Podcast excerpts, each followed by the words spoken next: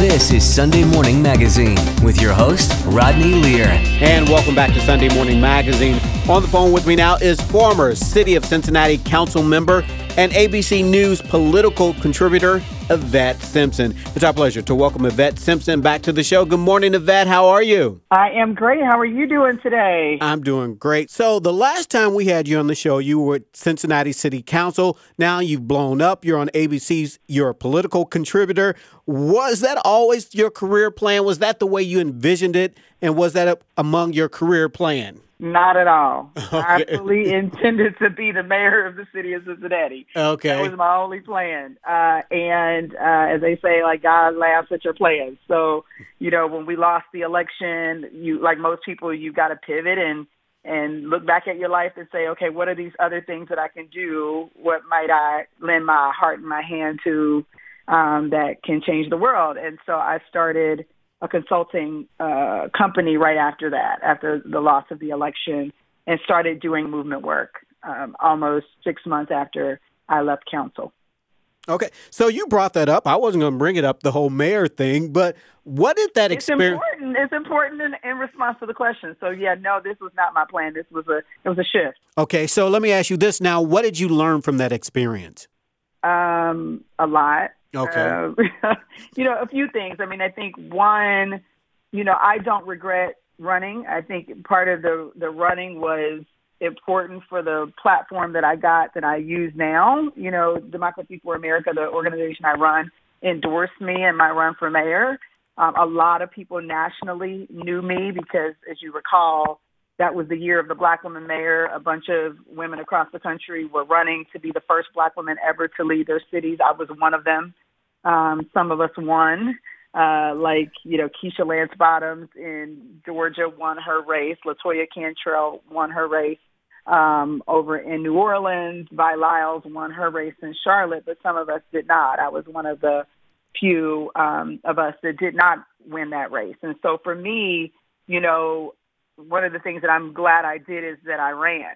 Because um, if I had not run, I would not have had that larger platform, which led me to where I am today. And I'm glad that I had good people around me who said, you know, you are not done, you are not finished. You know, there's more that you can contribute. And so, you know, coming out of that race and really saying, okay, how can I now make a contribution? And really starting to look at my body of work and what I was passionate about and my experience and deciding that I could I could take this passion of mine and and put it into something else was another big part of that. And frankly, I can't take credit for all of that. I thank God and you know for for opening doors for me for sure and picking me up when I was down and uh, lots of friends who helped me make connections and helped me build out my business plan and things of that nature, which ultimately led to to where I am today. Okay, so how did the opportunity with ABC News? How did that come about? A year and a half after um, after the election was over. So I started um, in um, June of 2018 um, as the federal elections manager for Democracy for America. Uh, worked with over 40 candidates running for Congress across the country. Helped uh, elect the most progressive, most diverse, most female Congress in the history of our country. And then at the end of that, Democracy for America asked me to become their CEO, the first woman ever to lead the organization. And it was in doing that that I started to connect with media around the country um, the New York Times, the Washington Post, the Wall Street Journal, Reuters, uh, ABC, CNN, um, and others. And ABC invited me to continue to come back after I would meet with them to talk more about the issues. And um, after one of those meetings, they invited me to join the roundtable with George Stephanopoulos uh, for a Sunday show, um, which I ultimately did do um, after we found a date that I think worked for everybody. And it was after that first appearance on the roundtable, which was actually two years ago, almost to the day. Mm-hmm. Um, they invited me to come back after that second one, um, and then gave me the offer to join the team as a political contributor for ABC News. So it's election night or the presidential inauguration, and you're sitting under the lights next to George Stephanopoulos. The cameras are everywhere. What is that like for you, Yvette Simpson? What is that like? Um, you know, the funny thing for me is that, and this is, I think, the miracle in all of it. When I appeared on this week for the first time in, in February um, of 2019. That was my first time ever on national television, hmm. and nobody knew that. um, and I remember sitting down in the seat and you know, kind of do. I'd already said my prayer. I was like, okay, God, use me, whatever. That you know, which is the prayer you always say. Mm-hmm. And then I put my hands out, and I was not shaking. I was just ready. Mm-hmm. And so I just said, okay, I'm sitting around a table talking to a bunch of folks about politics. And and then I did. And I did it and I you know, I, I remember I was with Andrew Gillum on that panel, um, and he pulled me aside and said, You own that panel, sis. You did a great job. You should be proud. And that was when they invited me to come back for another one and meeting with ABC folks, them saying, "You sure you've never done this before?" I'm like, "I've never done this before. I promise." Um, so for me, it was one of those things that I had never done it before, but when I got there, I felt really comfortable. So okay. I can honestly say I feel that way today. Um, I feel like I'm, I'm among a bunch of other people who was doing um, political work and has a perspective that gets to talk about politics. There just happen to be all these cameras around, which I don't think about or ever notice. Like I'm always, you know, the round table is like me sitting around a table with a bunch of other people having a conversation. Wow, look at that. Um, I i know, isn't that funny? That's funny. Never, I've never felt nervous. Okay. Now, as you sit on that panel and you're on TV, why is your voice such an important voice in American politics? Why do you believe your perspective there is so important? A couple of things. One, you know, I run one of the one of the largest progressive PACs in the country. We have over a million members. We've helped elect over a thousand people, including people like Barack Obama when we first were getting started uh, in his run for state senate. So I think a big part of it is like the the voice that Democracy for America has in the progressive movement is one that um, ABC thinks is valuable at their table because it represents the present and future of the Democratic Party in many ways. I think I also am an unapologetic speak truth to power black woman in this country, and I think that's a perspective that they also value. Um, and it's one that I think we're going to hear more about um, going forward. And so the idea that I get the chance to represent all of these different parts of America and also gets to bring this like very, I get to bring this very, um, you know, I'm not just sitting talking about what I think, I'm talking about what our members believe. I'm talking about what I hear when I'm out working with candidates, when I'm organizing people, uh, when we're when we're talking and knocking on doors and calling and texting people, regular American people. Um, and I think that that perspective is is one that they think is a valuable one. And I'm just honored to get to get to do it. And in case you're just tuning in, you're listening to Sunday Morning Magazine. I'm Rodney Lear. More information about our guests, more information about the show can be found on our Facebook page. Like us and visit us at Sunday Morning Magazine with Rodney Lear on Facebook. In celebration of Black History Month, we're spreading some black girl magic. We're speaking to local women who are currently making black history. On the phone with me now is former Cincinnati City Council member Yvette Simpson. So, whether it's your current role with Democracy for America or your bid for mayor of Cincinnati, what is it like to break those barriers? And do you feel like a barrier breaker? Um, that's a good question. You know, I think for me, you know, I value trailblazing people, you mm-hmm. know, and one of the things we do at DFA is we identify and pick trailblazing candidates, people who are the first ever um, to do something, whether it's the first autistic woman to serve on a state legislature, uh, who we supported in Pennsylvania last year, you know, the first transgender person in the country to ever serve on a legislature, the first black woman. Um, hopefully, we'll get it to be a governor of any state uh, in the nation. I really respect trailblazers, and I've known a few, as you can imagine. My mentor was Marian Spencer, the first black mm-hmm. woman ever to serve on Cincinnati City Council. I thought that the way that I was going to break barriers was by being the first black woman mayor of the city of Cincinnati. We did not get there. I was the first black woman to win a mayoral primary uh, in our city's history, but I didn't ultimately make that final. Uh, I didn't break that final piece of glass, if you will. Uh, someone else will have to carry that mantle. But I, I took the ball just a little bit further, right? Mm-hmm. In my role at Democracy for America, I am the first um, woman ever to lead the organization. I'm the first woman of color ever to be in executive leadership at the organization. And so the idea that um, that we get the chance to go first, you know, I think part of my spirit as a leader has always been um, unapologetic, unafraid. Um, I desire in my in the deepest part of my spirit to change the world for real people, to be a voice for the voiceless, it's always been my passion. Um, and so the idea that I get to be the one to do it is uh, is a real honor. It's something that I um, am grateful for, that I'm proud of, that I, I take very seriously. Um, and I don't think it's something that I've earned. I think it's something I've been blessed with.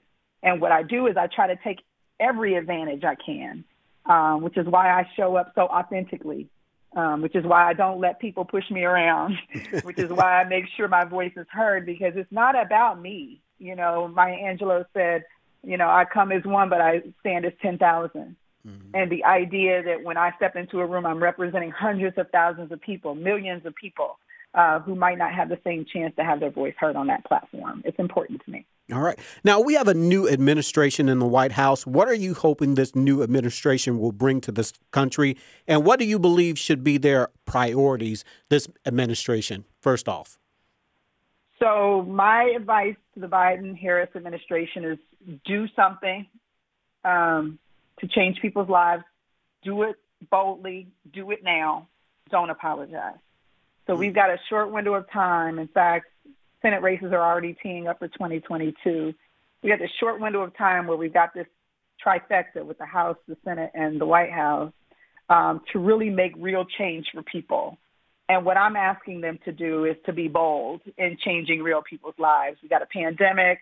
We've got the crisis known as climate change, which is showing up just real, real rude and disrespectful over the last year. Uh, first yes. wildfires, and now with deep freezes, it's just showing up real rude and disrespectful. Uh, we've got income inequality uh, and poverty, which has been a real issue for people, but the pandemic exacerbated that. We've got people who are battling, um, you know, with disease and a healthcare system that won't support them. And so, my advice to them is to make the change you can make and make it now and be bold in doing it, right? Don't compromise now because when the Republicans are empowered, they don't ask questions, they don't compromise. They deliver for their people, which unfortunately for them happens to be really ultra wealthy people and as we know now, white supremacists uh, and violent insurrectionists and QAnon conspiracy theorists. So if if mm. we as the Democratic Party can deliver for all the rest of America, which is the 99%, uh, and the people who have, you know, done everything in their power to contribute to this country in a positive way, despite what they've been met with, then we should really be fighting for real change for these people, and let's do it.